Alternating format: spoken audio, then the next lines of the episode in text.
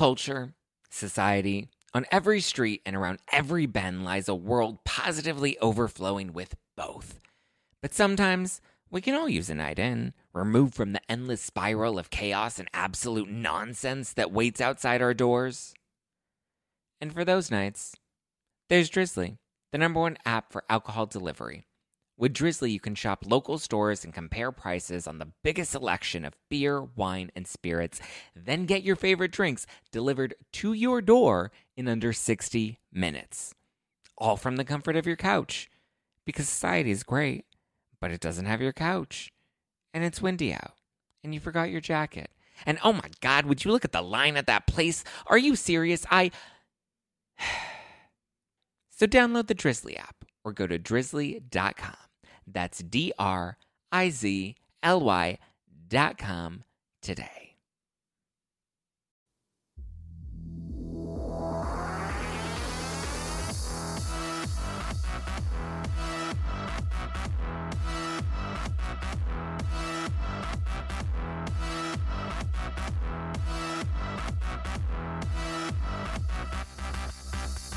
You're listening to hashtag no filter with Zack Peter. That's me, your naturally platinum blonde pop culture connoisseur.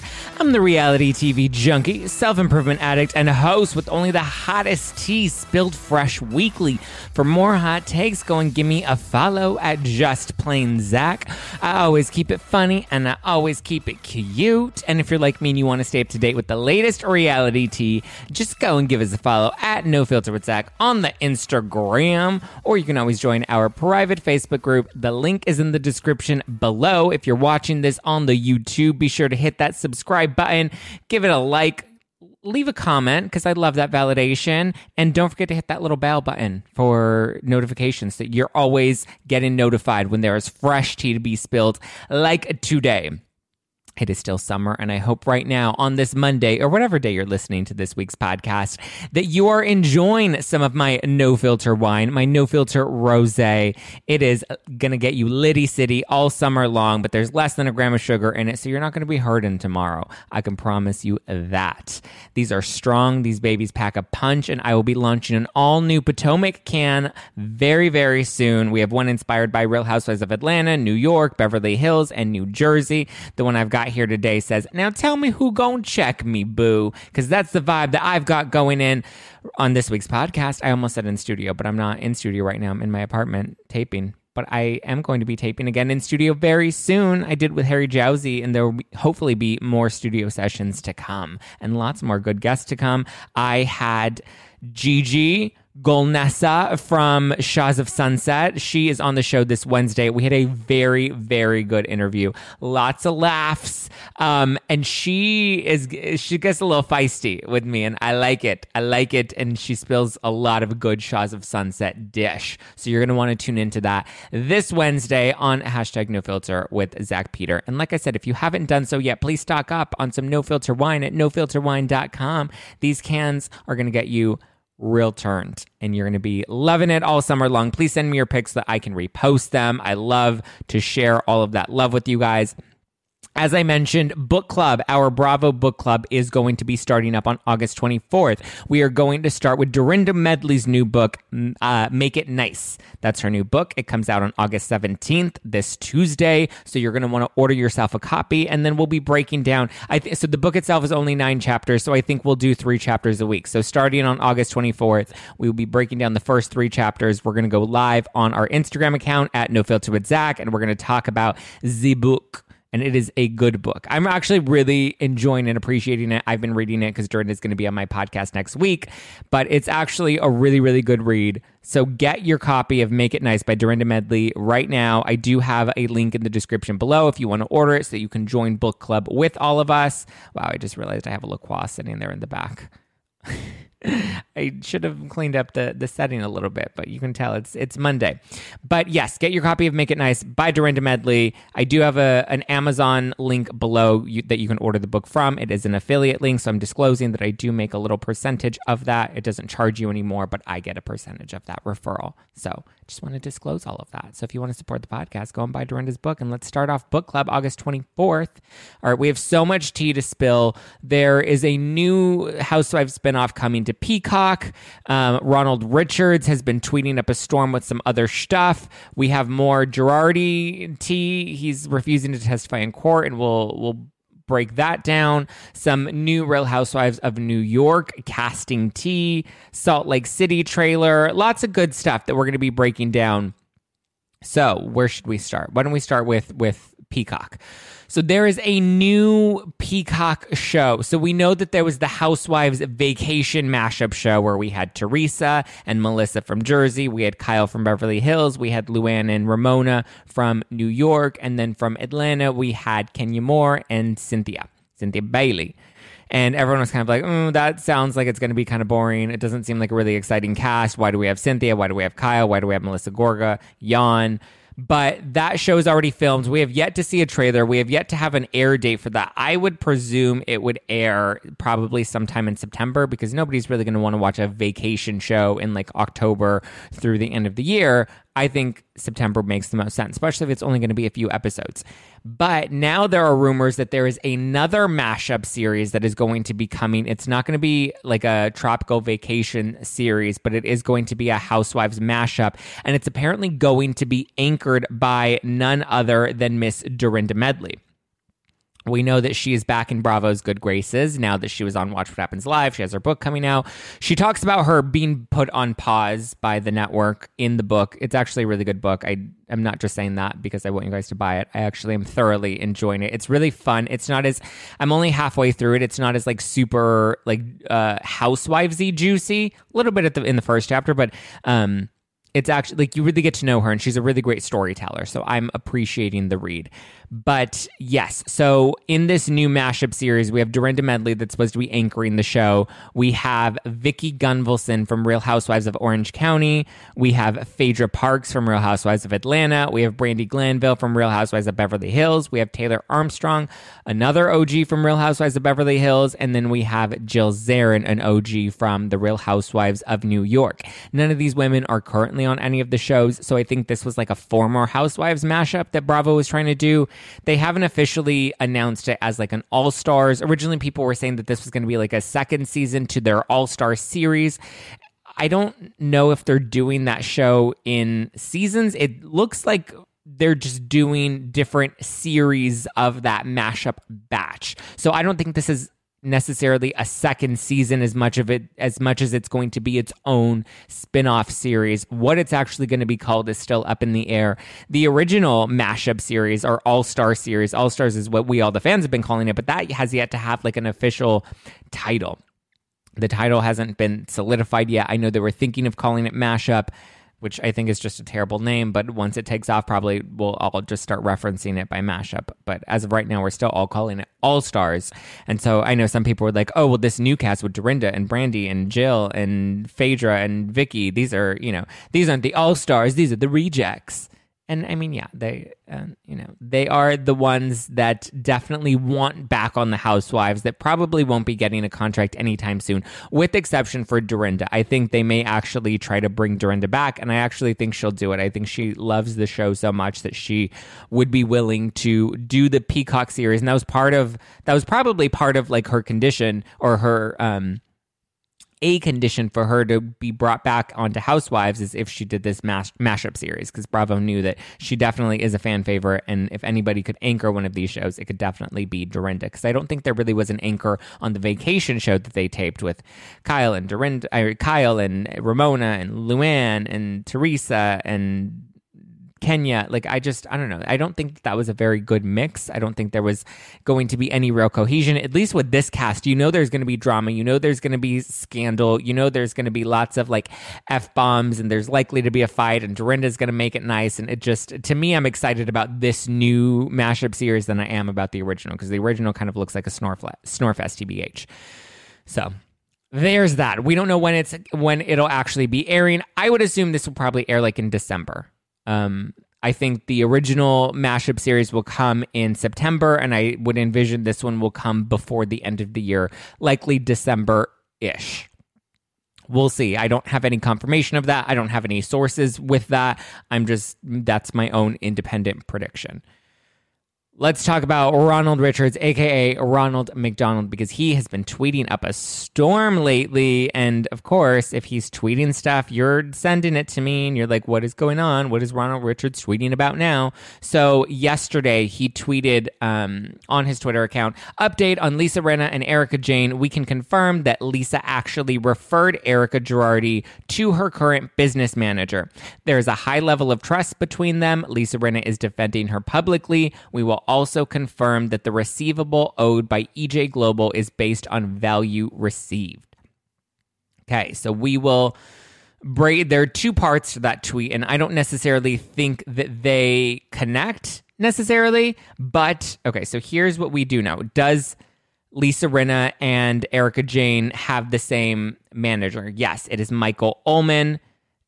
Is it really that shocking that they share a manager? No. I shared this on the on my Instagram story last night, basically saying that how it works here with representation in the entertainment industry because I actually interviewed I um, was represented by a3, which was formerly Abrams Artist Agency, their podcast division. And so I interviewed my podcast agent, I believe February 2020 is when the interview came out, or around that time is when the interview came out about how to get an agent, what's the difference between agents and managers. So I kind of got the scoop on how that whole world works. And so a lot of people come to LA or come to Hollywood and they send in their headshots, they send in their resumes, they try to get an agent, they try to get a manager. Some people don't even know the difference between agents and managers. But basically, and a lot of agencies, a lot of the big ones, like the one that reps Rinna and Erika, they don't take they their websites usually say we don't accept unsolicited inquiries or unsolicited submissions. So this basically means that the only way to get representation through these big entertainment firms or yeah, agencies or management companies is through referrals. So talent either refers other talent or sometimes agents will refer other talent. So like me when I came into A3, it was a referral from another agent that referred me over to an, an agent in the podcast division that was like, hey, this looks like a really good podcast. You should look into this. I think you guys should take a meeting. So you have to be referred. If I were to send out cold calls to random agents that I had no pre established relationship with or had relationships with somebody that could refer me, I likely wouldn't get re- representation because I don't believe that they're allowed to like accept those types of inquiries. I mean, the interview it was on the adulting podcast. I did it last year, early in last year, like at the beginning of all the the COVID stuff. Um, or the beginning of the lockdowns, but and I haven't listened to it since then. But you, they're not allowed to accept any submissions that come in from talent themselves. There has to be a referral. So it's not uncommon for talent to refer other talent to a manager or an agent. So Erika was also brought on a couple years ago. It wasn't even anything recently or anything like I want to say even pre. I want to say it was like five years ago that Erika ended up getting represent representation by Michael. And I believe it's UTA. Don't quote me on that because I didn't put that in my notes, but I believe they're both repped by UTA, which is a really big podcast agency or sorry not a podcast agency but it's a really big talent agency so again it's not uncommon a lot of people share the same uh, managers they share the same agents they share the same publicists lisa rinna and denise richards both share the same publicist jill fritzo Brandi Glanville and Denise Richards also both shared the same agent. So it's like it's not uncommon. And just because two people are represented by the same party doesn't necessarily mean that there is a big connection. Now, I mean, I guess it was a bad example to bring up Brandi and Denise only because I believe Brandi, I don't think Brandi had anything to do with Denise being cast on the show because they've been trying to get Denise on on Beverly Hills for a while, but I do believe that they kind of that their agent tried to you know get them both on the show at the same time because they were both his clients. So yes there are conditions like that where you know if an agent represents multiple clients in the same category sometimes there are opportunities for both of them. But what i'm basically getting at is it's not uncommon and it's it's not a red flag to me that lisa rinna referred Erika to her her talent manager. Like, to me that's not shocking nor is that much of a big deal. It doesn't mean anything essentially. And then the second part of of Ronald's tweet was about the um receivables. So he said, We will also confirm that the receivable owed by EJ Global is based on value received.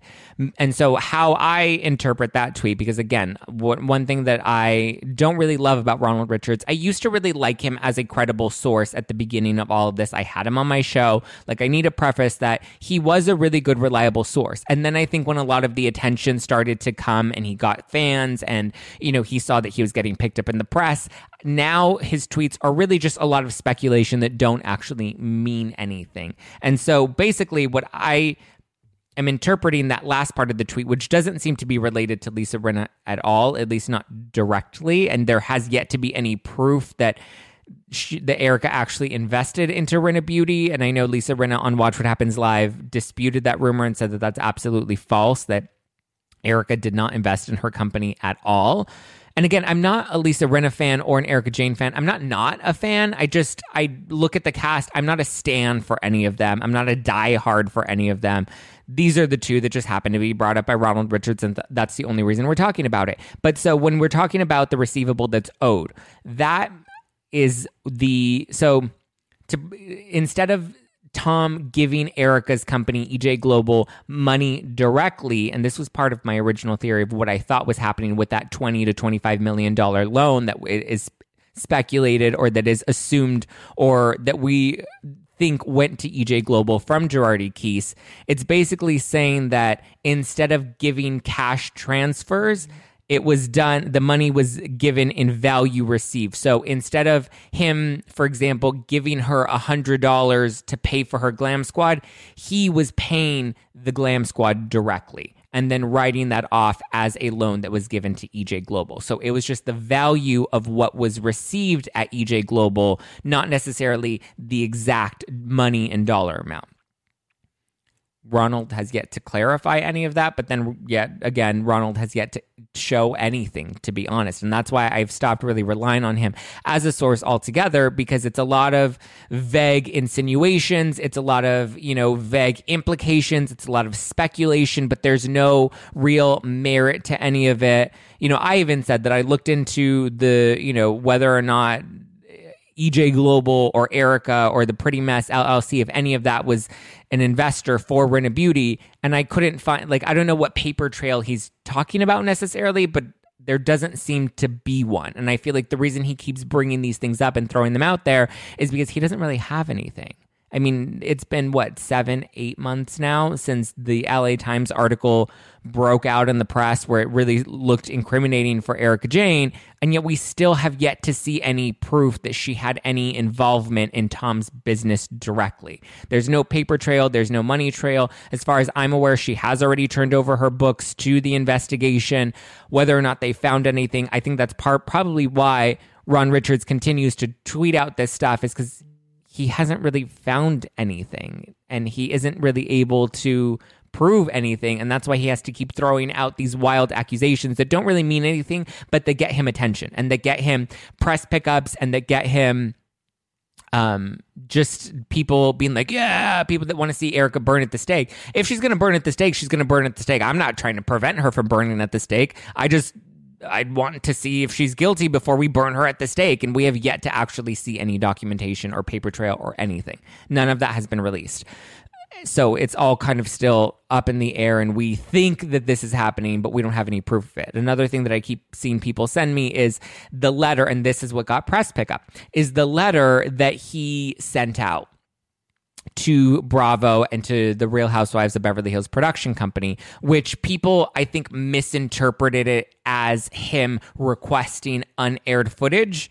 But that's not actually what the letter was. The letter basically said it was a letter that he sent to the network and to the production companies that produce Real Housewives of Beverly Hills saying, in the event that we need the footage, make sure you have the footage ready which tells me that we haven't yet reached the event where they need access or where the judge has allowed authorization for them to request unaired footage from the Real Housewives of Beverly Hills. So, what does the letter mean? The letter doesn't mean anything.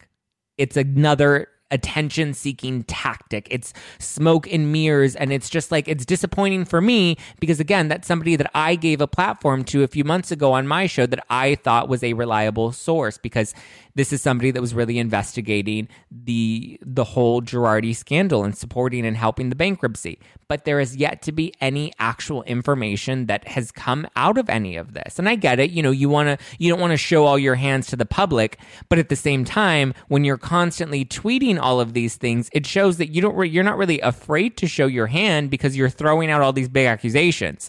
If he had something, I'm pretty sure he would be sharing or tweeting it. He tweets about everything else and everyone else. So the Lisa Rinna and Erika Jayne stuff doesn't other than them being good friends and Lisa Rinna defending her friend, which I think if any of us were in a similar situation, our friend was like, "I'm innocent."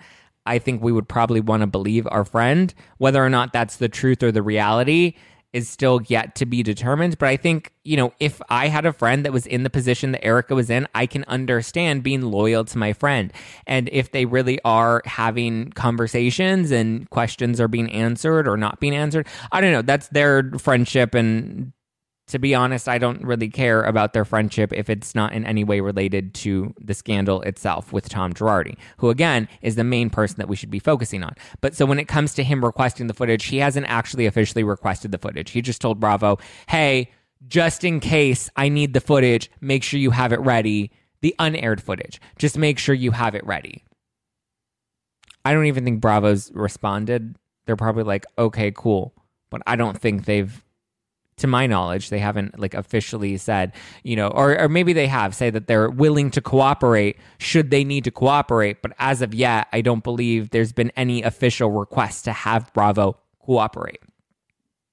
So you know, it was also like when Ronald Richards was saying, "Oh, we're going to use what Erika says against her on the show. We're going to use that. We're going to use whatever she says on the show, and we can use it against her." And then he was on Heather McDonald's podcast, and he was even on my podcast saying that he can't use whatever she says on the show because all that matters is whatever she says when she's under oath. So, you know, again, it's like these big buzzy statements that are made, very interestingly worded because again, it like implies something, but it doesn't directly show him making an accusation of anything. So that's what we also have to be very mindful of is that the wording of it all is very intentional, I believe. It's very intentional and it's part of a attention seeking tactic. Now, Lisa Rinna is irrelevant to the Girardi stuff. Um, Erika Jayne is relevant. She's being investigated. But now there are two other players, and I talked about this on Thursday's Instagram Live. So every Thursday night, we all go live together on the Instagram, 6.30 p.m. Pacific, 9.30 Eastern. We go live on Instagram. I talked about it there, so this may be a little bit repetitive if you guys tuned into the Thursday Live, but I'm just going to briefly recap it for anybody that may have missed that we have two former partners of Girardi Keese that are now being dragged into all of this, uh, or being dragged into the Lion Air lawsuit. So they were apparently two lawyers that worked on the Lion Air case and have since departed from the law firm.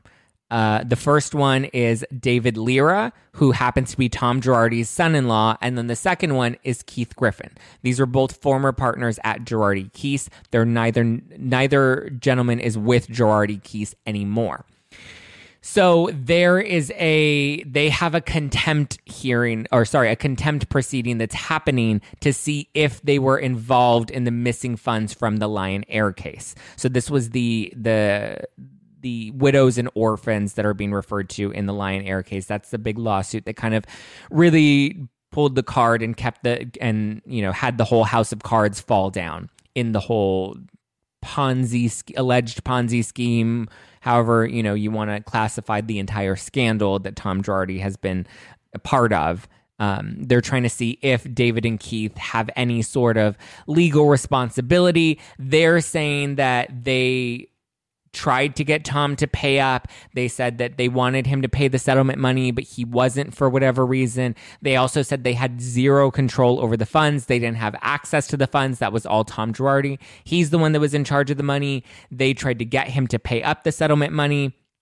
And they said he didn't or refused to. David Lira also says that this is what led to a big blowout between him and Tom, and part of the reason he ended up leaving the law firm which tells me that he probably knows a lot about Tom Girardi not paying his clients. If you had a blow up over a specific case where clients weren't paid, that says a lot to me. But both Lira and Griffin are saying, we told Tom to pay. We didn't have access to the funds. Tom didn't pay.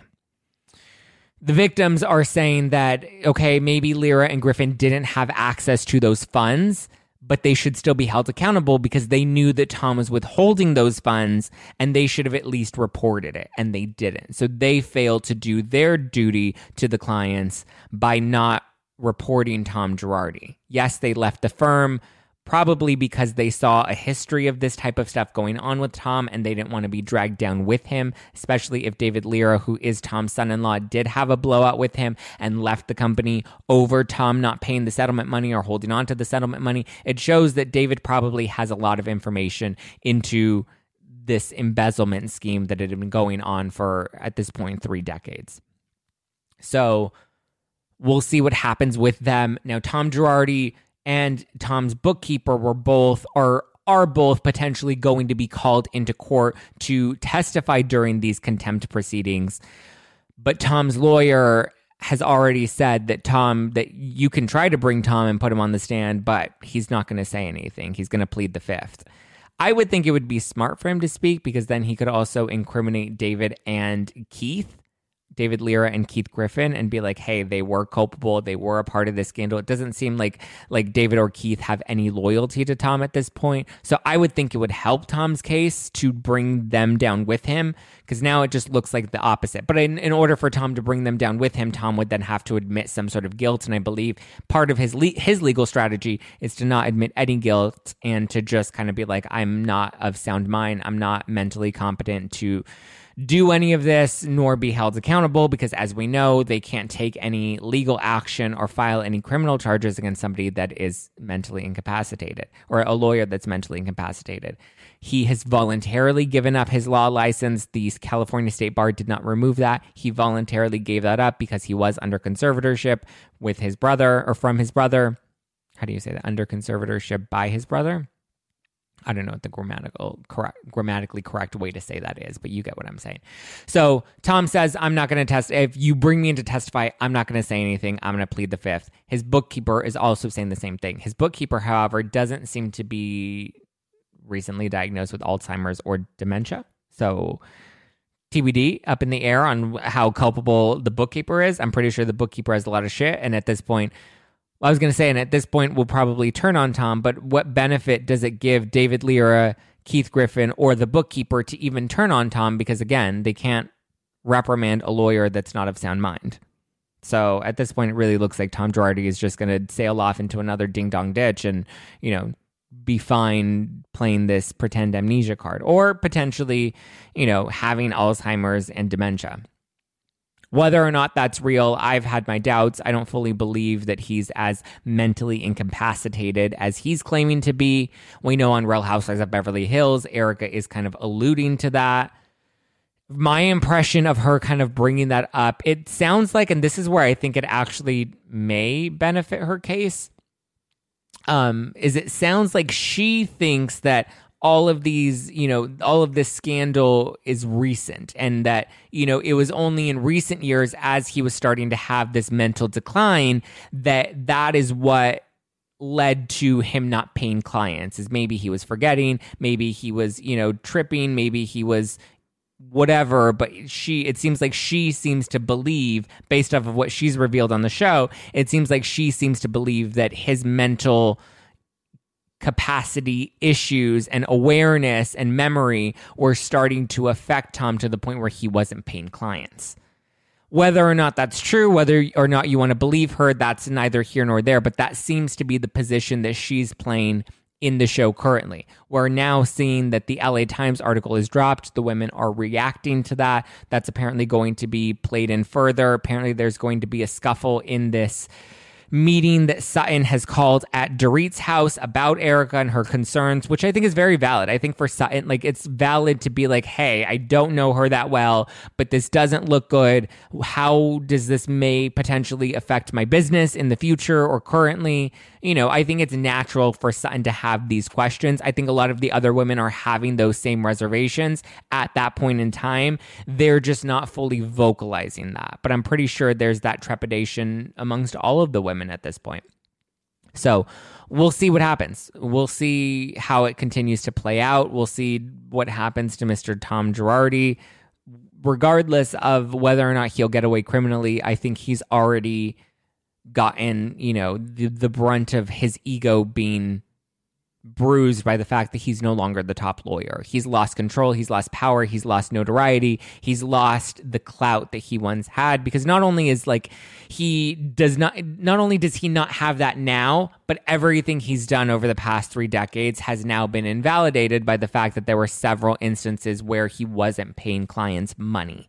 So, he the house of cards that he had has officially crumbled and I think that's more crushing to him is the loss of his reputation because you see he was bragging about all the the awards that he was getting. He was bragging about all the magazines that he was featured on. He loved being this big bad powerful attorney. He loved having all these other women that he was paying for plastic surgery for and taking care of. And you know they would be arm candy for him because he was able to provide that lifestyle for him Erika Jayne included. So yikesies Okay, Real Housewives of New York news. So apparently the rumors that we've been hearing, or a lot more of them, are seemingly true. Now we know Ramona has denied in some comments with fans of Ramona, she's denied that she's been fired from the show. She says that she hasn't been fired. And like I said, I don't think anybody has actually been fired or offered any contracts it's too early into this season for them to even think about casting for next season. And it does seem like they're planning on taking a bit of a pause, the same way they did with OC, the same way they may be doing with Dallas, the same way it looks like they're doing with Real Housewives of Atlanta.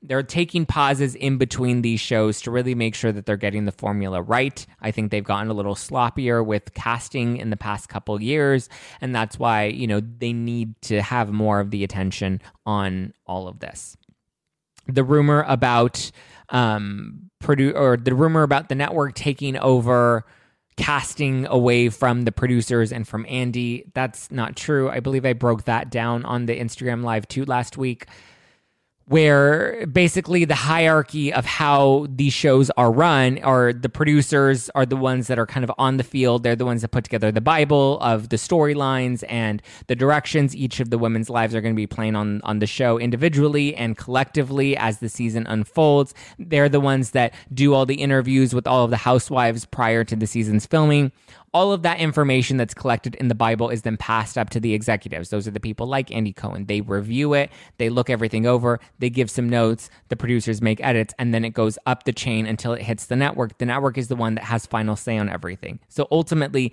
they have final say on casting regardless. That's not really anything new. The brunt of the of the legwork is done by the producers.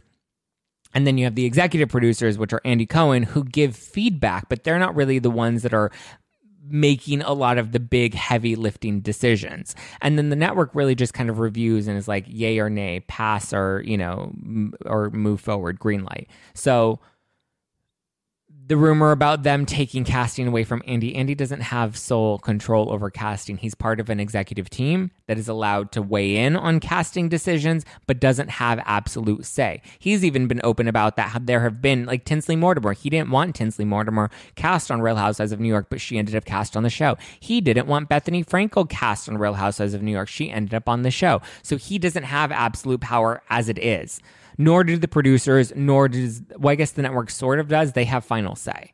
So that's just kind of how that hierarchy works. That rumor is isn't true.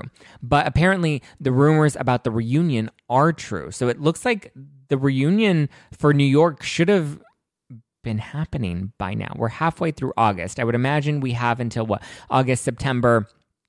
I would imagine the season wraps by the end of September at the latest early October what let's see what number of episodes we're on currently but i mean everything is a little up in the air with New York right now. Ramona doesn't appear to be fired. Nobody, neither does, does Eboni or Leah. Nobody seems to be fired, but nobody has been offered an official contract. But again, that's not un, that's not uncommon. That's something that typically doesn't happen until the reunion has been filmed, and after the reunion is filmed is when conversations about casting for next season begin because at that point, production for the current season has wrapped, and now we start talking about the next season.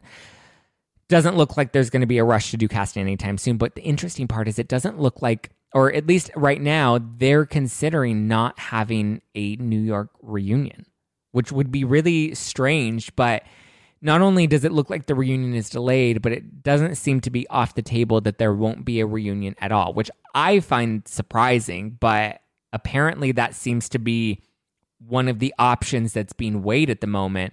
Why that would even be an option is so wild to me. I feel like it shouldn't be that hard to get these women together in a room to be able to film a reunion. Like most of them are pros. This is Eboni's first one. It would kind of be interesting if she it's her first one. It was a terrible season. They have no reunion. This would be the first time that, you know, a housewife show doesn't have a reunion, which to me is shocking. And even if they do have a reunion, I feel like it's probably going to come a couple weeks after the finale because usually they take like a good four or five weeks in between the actual filming of the show or filming of the reunion and when the the finale actually airs.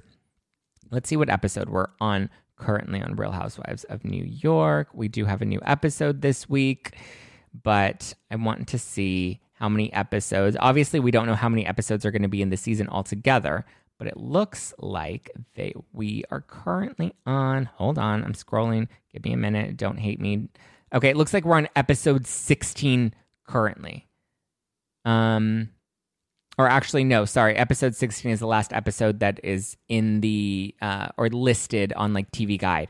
But it looks like we are currently on episode Being and Ramoning, episode 15. So we have episode 15 this week, episode 16 next week. Typically, we have about 20 to 22 episodes. Last season, we had 21 episodes and a three part reunion.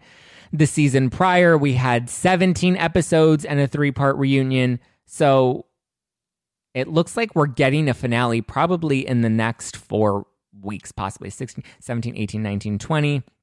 Yeah, it looks like I would imagine it would be a 20 episode season. We know that the COVID seasons have been a bit shorter because of filming restrictions, which Andy Cohen has even talked about.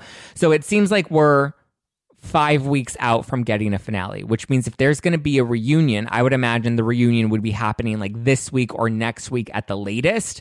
But as of right now, it doesn't seem like there's any definite plan. And like I said, there may be, there's the possibility of them not even having a reunion. I feel like that's highly unlikely. But the fact that that's even up for consideration right now is like wildly shocking to me.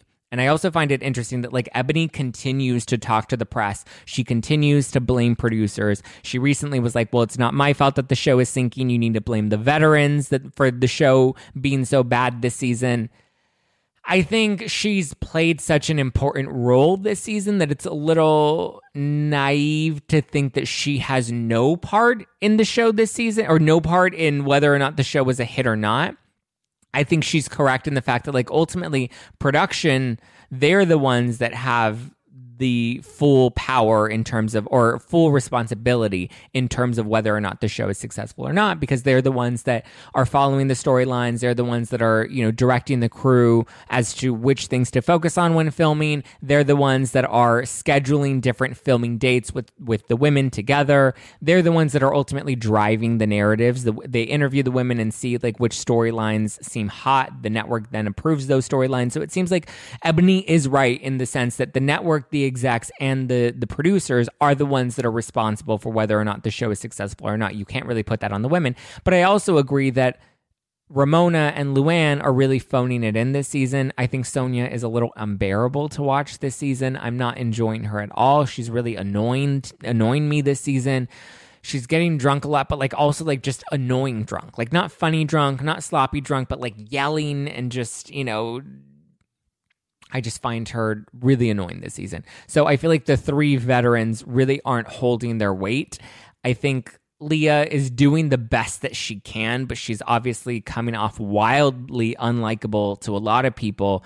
I've had a love hate relationship with Leah. I didn't love her coming into the season. She's kind of grown on me a little bit in these past couple of episodes. I love that she wasn't afraid to talk about not voting. I love that she wasn't afraid to call out Eboni when Eboni was trying to bring up the fact that she thinks that. Uh, she wanted to make sure that the women on the cast weren't white supremacists or supporting white supremacy. And Eboni was like, wait a minute, but didn't you endorse Donald Trump? Like, weren't you a big Trump fan and you were a fan of building the wall?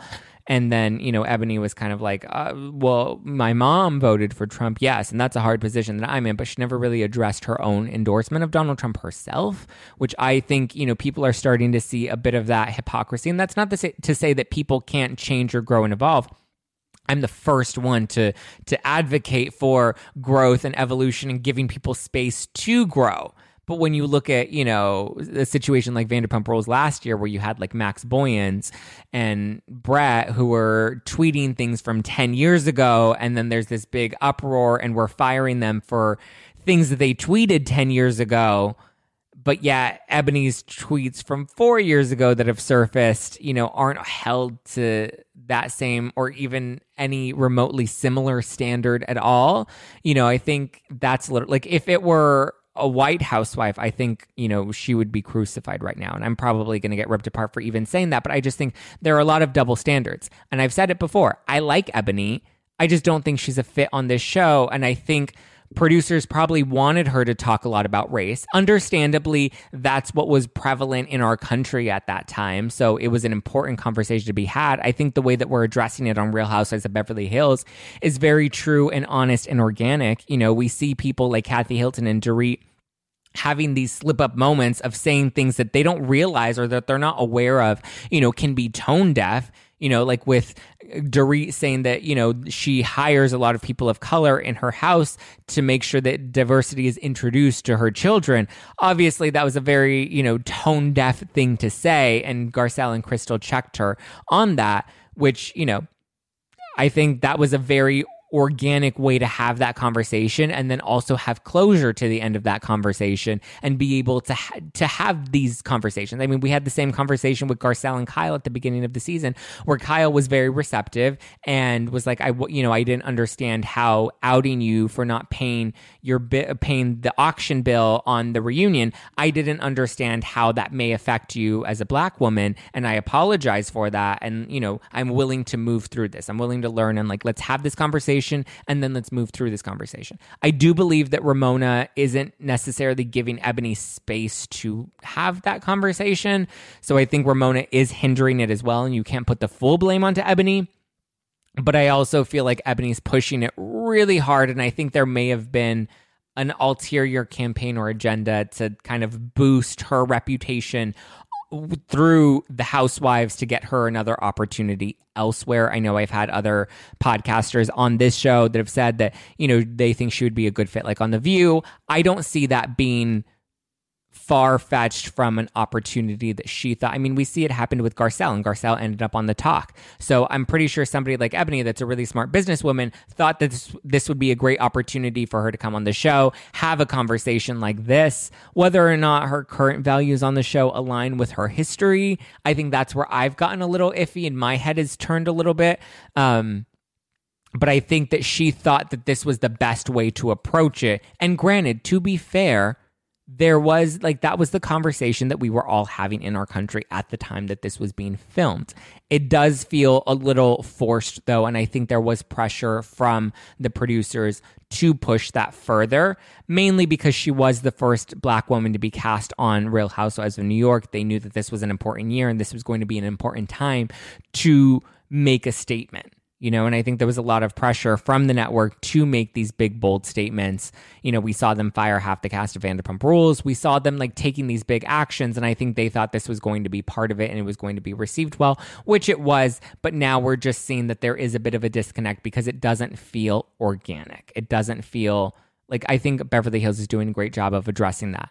I don't know if New York is executing it at that level. Maybe we do need more women. Maybe we need more people of color on the show. I think it's easier for Garcelle when she has Crystal there and you have two women of color.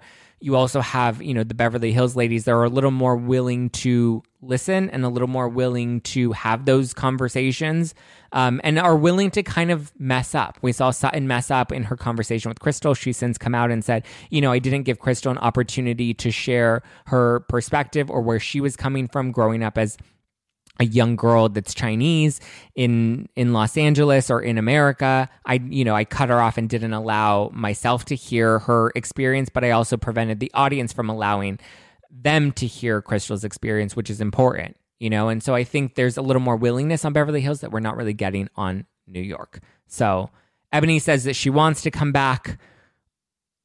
So it sounds like, but I mean, the way that she's shading producers and shading the other cast members and saying that it's basically all of their fault, I think that's a little bold considering, you know, she does have such a prominent role this season that you can't say that she's not to blame, but it's unfair to make her the sole blame. You know, I think Leah is also really, uh, the fans really aren't loving her. She's not showing us her best self. So I think it's it's just a messy season overall, which we're all entitled to. We're all entitled to have a messy moment, a bad year, a bad season. What happens is how we bounce back from that because New York was one of the ultimate supremes that is now mm, trickling down. We also got the Real Housewives of Salt Lake City trailer, which I know a lot of people were excited about. I was excited for the release of the trailer. It seems like Bravo is starting to amp up these releases. They were teasing that the trailer was coming. They said there's a snowstorm coming. They were tweeting that out. So it seems like they're getting a little savvier about when they're going to do these trailer drops.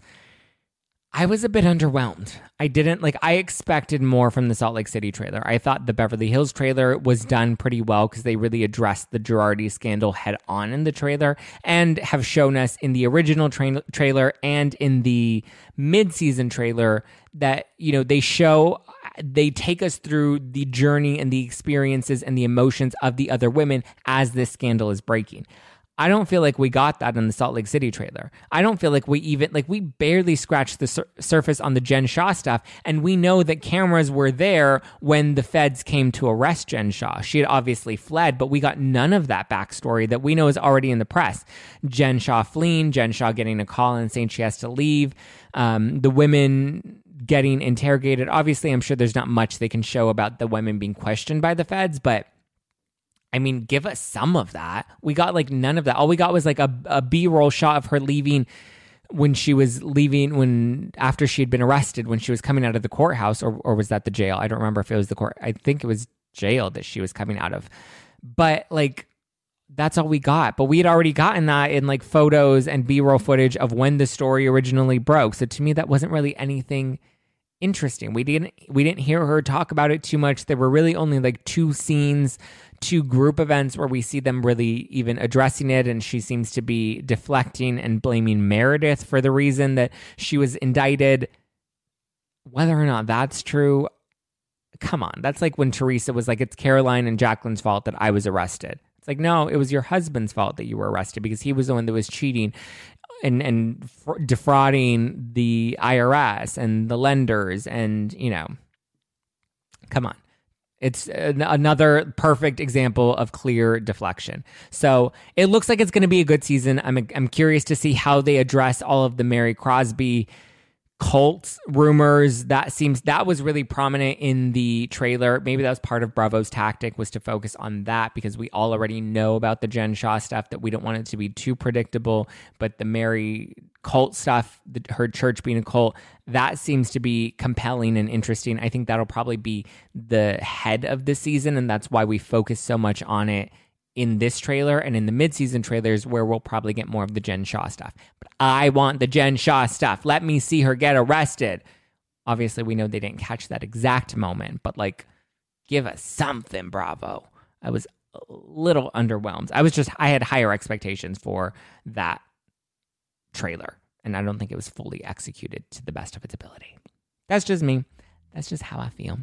It's expensive to be me. Eh, eh, eh. Thank you guys for listening to hashtag no filter with Zack Peter. That's me. You can give me a follow at just plain Zack. Follow the show at no filter with Zack. Join our private Facebook group and get ready for our book club. We're going to be going live every Tuesday night on the Instagram account at no filter with Zack. We're going to be doing our book club. We also do live chats every Thursday night on Instagram. The broadcast is then shared on the YouTube. So join our live chats. They're going to be a lot of fun if you want to read Dorinda's book with us. Order it this week. Link is in the description below, and be sure to get ready because our official book club meeting begins on Tuesday, August 24th on the live Instagram. Order no filter wine at nofilterwine.com. Send me your pics of when you're drinking these, whether you're sneaking in into the Ubers like me, or you're drinking it at the beach, soaking up the last of summer or whether you're in the pool or whether you're you're drinking it as you're watching the shows like you're drinking I Stole Kim's goddamn house while watching Beverly Hills that's what I want to see send me your pics so I can share them and get ready because there's a new Potomac can that's going to be dropping very very soon very soon all right guys I love you. I appreciate you. Please leave me a five star review because I love that validation. And I will talk to you this Wednesday with Gigi from Shahs of Sunset. All right. Love ya. Bye. Sick of being upsold at gyms? My guy, you're currently a base member. For $90 more, I can upgrade you to our Shred membership. For 130 more, you'll be a Swole member. And for just $300 more, you'll reach Sweat Platinum. At Planet Fitness, you'll get energy without the upsell. Never pushy, always free fitness training and equipment for every workout. It's fitness that fits your budget. Join Planet Fitness for just $1 down and $10 a month. Cancel anytime. Deal ends Friday, May 10th. See Home Club for details.